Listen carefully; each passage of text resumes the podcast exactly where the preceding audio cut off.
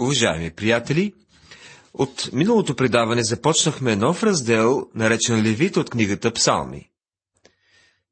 Запа... Занимавахме се с Псалом 73, изразяващ недоумението от благоденствието на нечестивите. Псалом 74, вик за избавление при оскверняването на храма от врага. Псалом 75, който бе благодарствена молитва към Бога и също песен за избавление.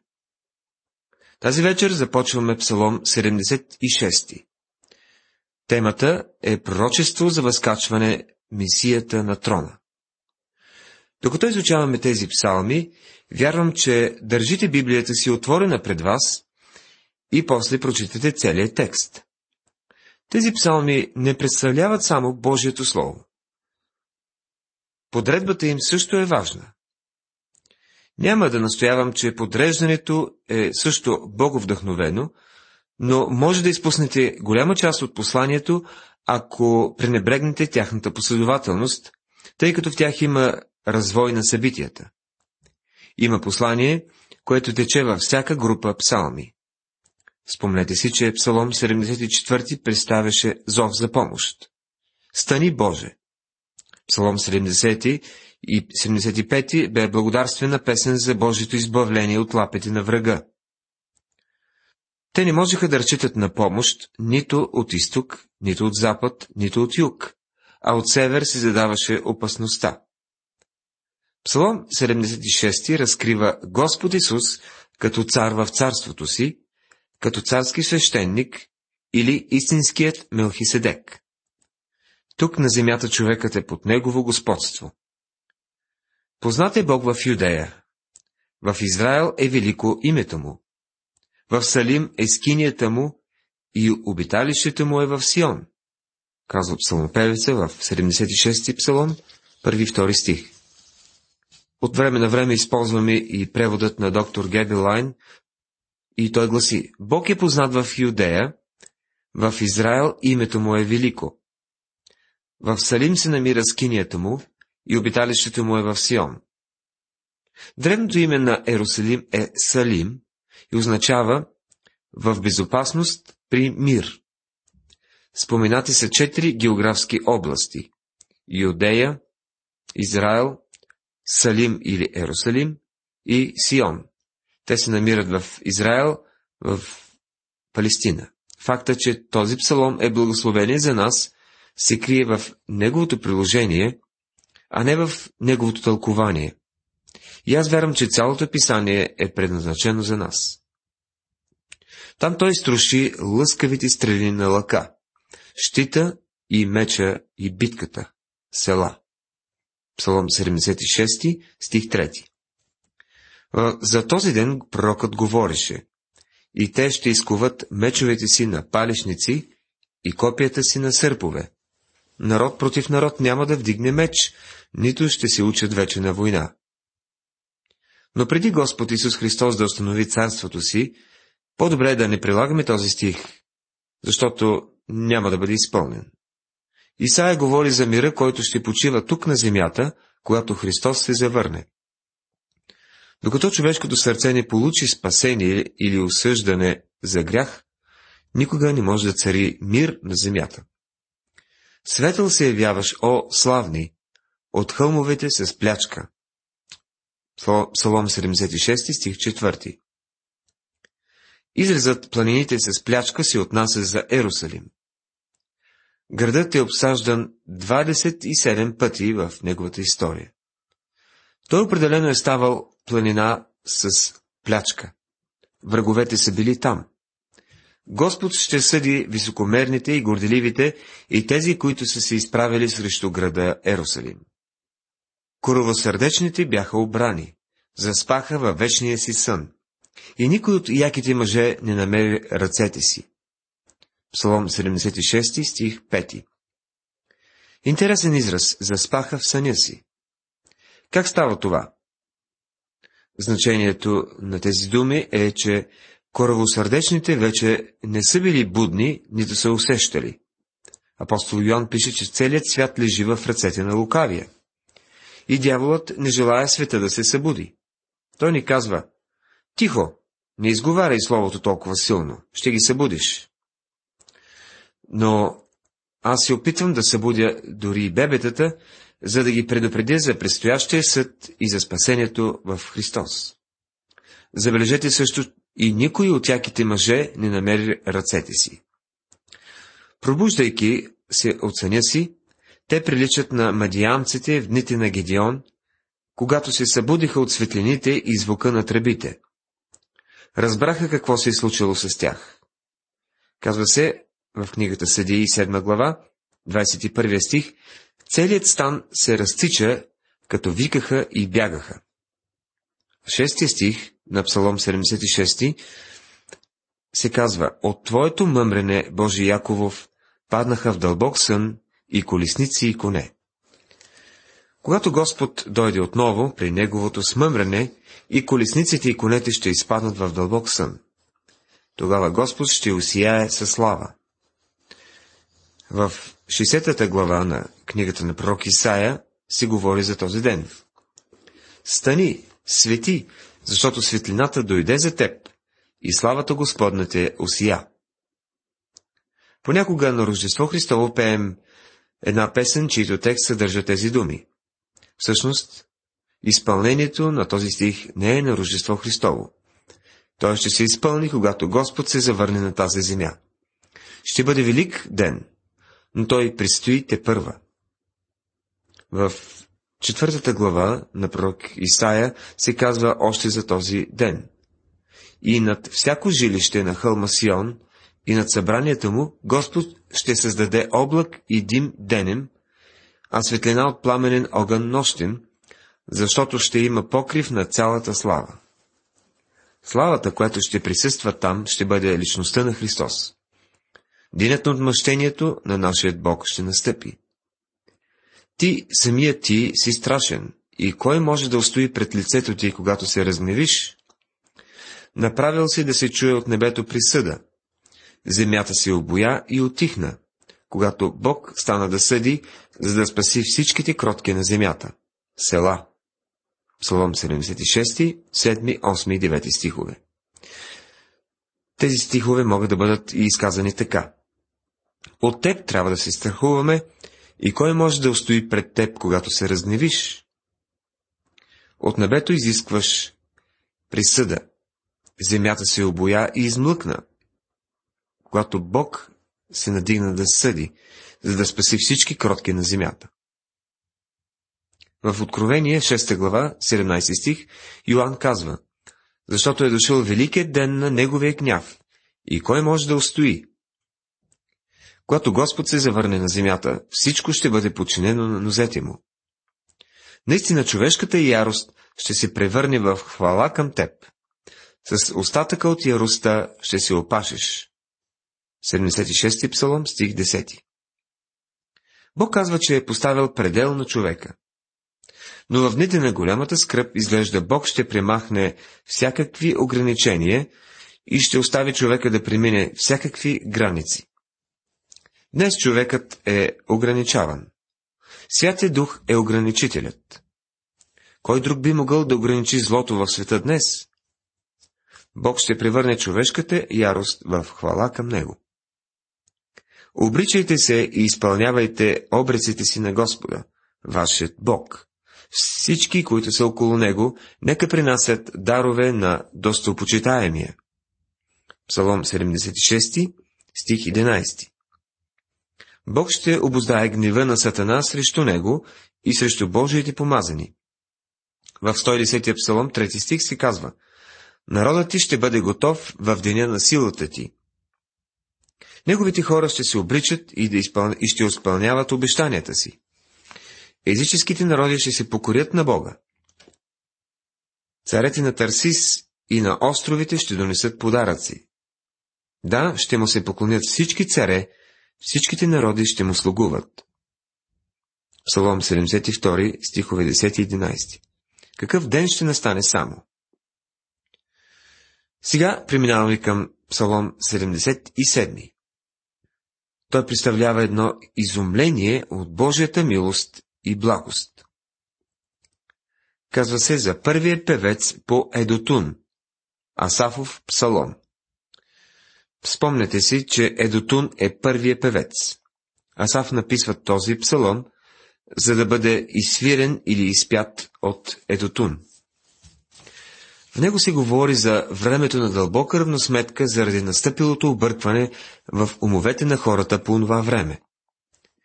Вярата си има и своите проблеми, но вярата може да намери разрешението. Отговорът отново се намира в светилището. Историята доказва, че Бог никога не забравя. Четем в първи и втори стихове. Викам към Бога с гласа си, да, към Бога с гласа си и Той ще ме послуша.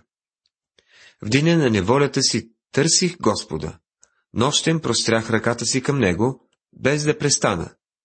Душата ми не искаше да се отиши. Благоприятно време за търсене на Бога е в ден на беда. Получи си преди време писмо от един човек, изгубил своята работа. И той споделя, че никога нямал да слуша нашата радиопрограма, докато не го съкратили и нямал какво да прави. Точно тогава той дошъл до същността и се доверил на Господа.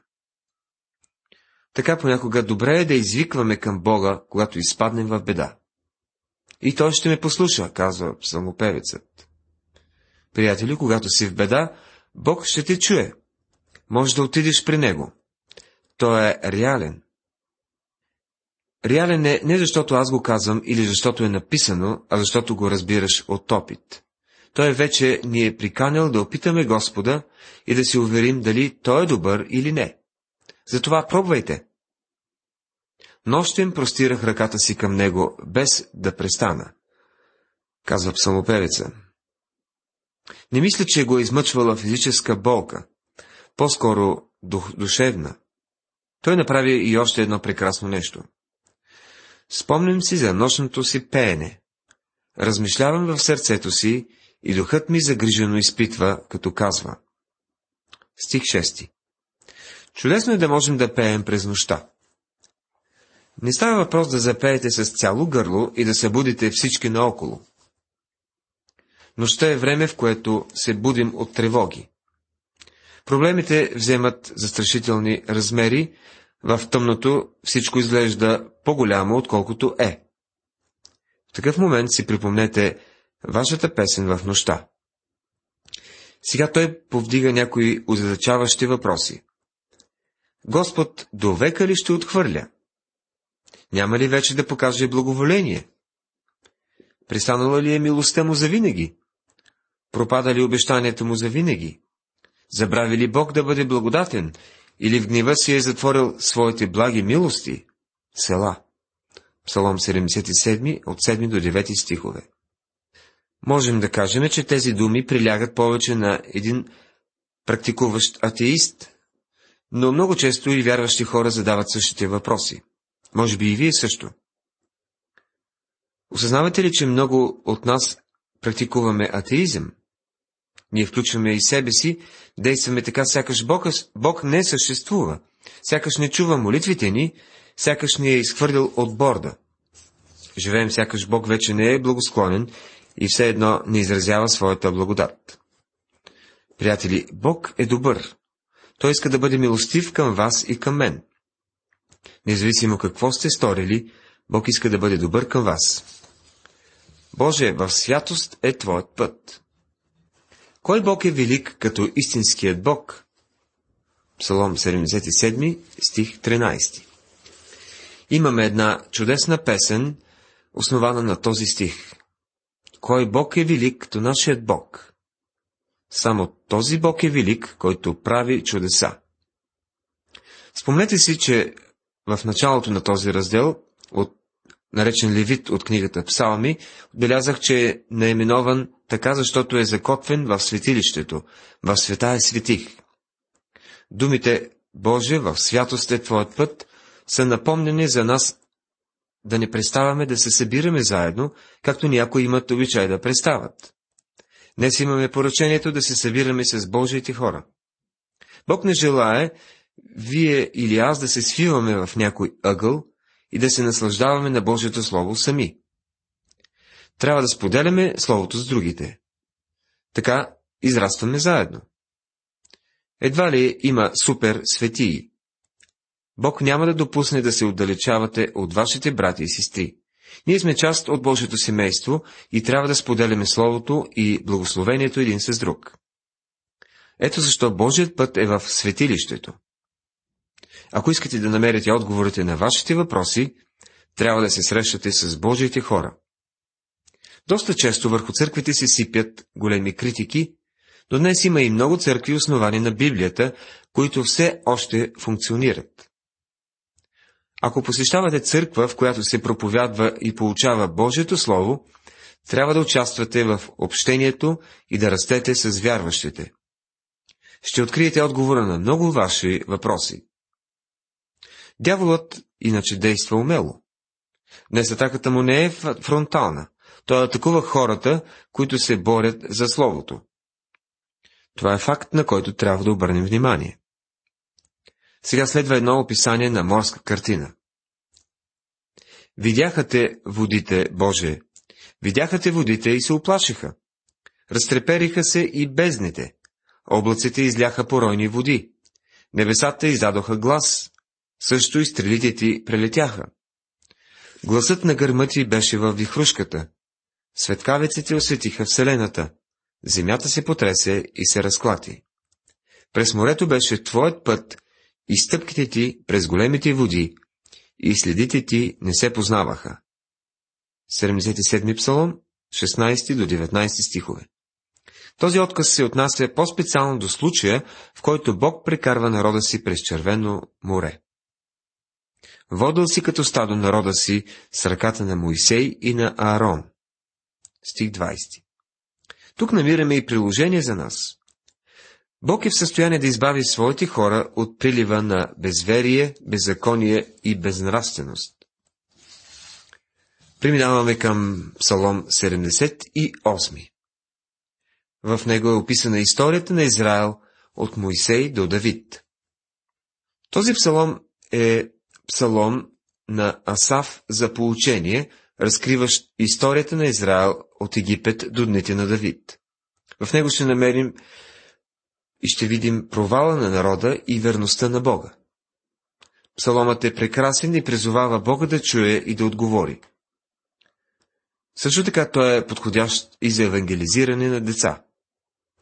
Първо Бог призовава своя народ и той моли хората да се вслушат в него. Слушай, народе мой, поучението ми.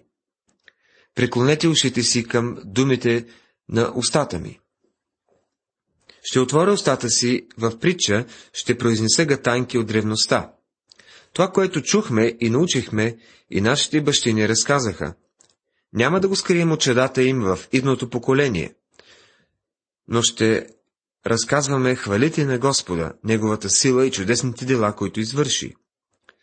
Защото Той постави свидетелство в Якова и положи закон в Израиля, за които заповяда на бащите ни да ги възвестяват на чадата си, за да ги знае идното поколение, децата, които щяха да се родят, които да настанат и да ги разказват на своите чеда, за да възложат надеждата си на Бога и да не забравят делата на Бога, но да пазят Неговите заповеди и да не станат като бащите си, упорито и непокорно поколение.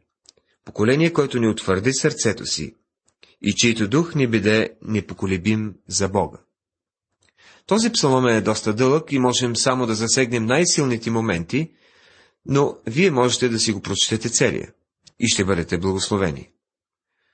Ефремовите синове, макар въоръжени и опъващи лъкове, се върнаха назад в деня на боя.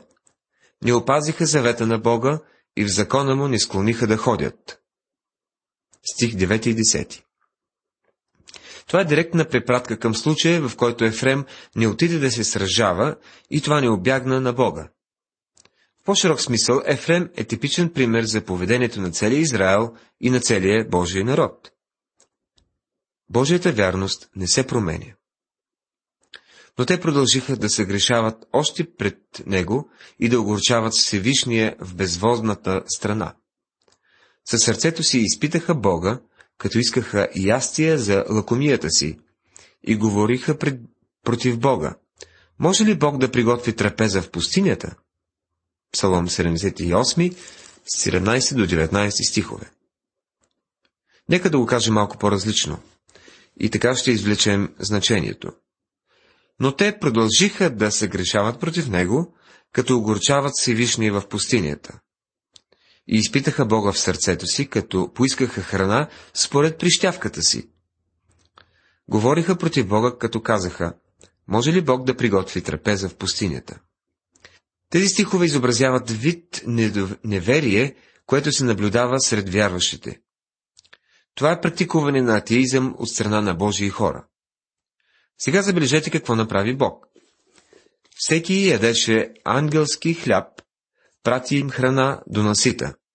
Псалом 78, стих 25. Ангелски хляб е по-добре преведено като хляба на силните. Човек ядеше хляба на силните, той им прати храна до насита. Даде им всичко, от което те се нуждаеха, и при след това те се съмняваха в Бога и говориха против Него. Този псалом за наставление завършва с следното загатване за Давид. Избра и слугата си Давид и го взе от кошарите на овцете. От подирдойните овце го доведе, за да пасе народа му Яков и наследството му Израел.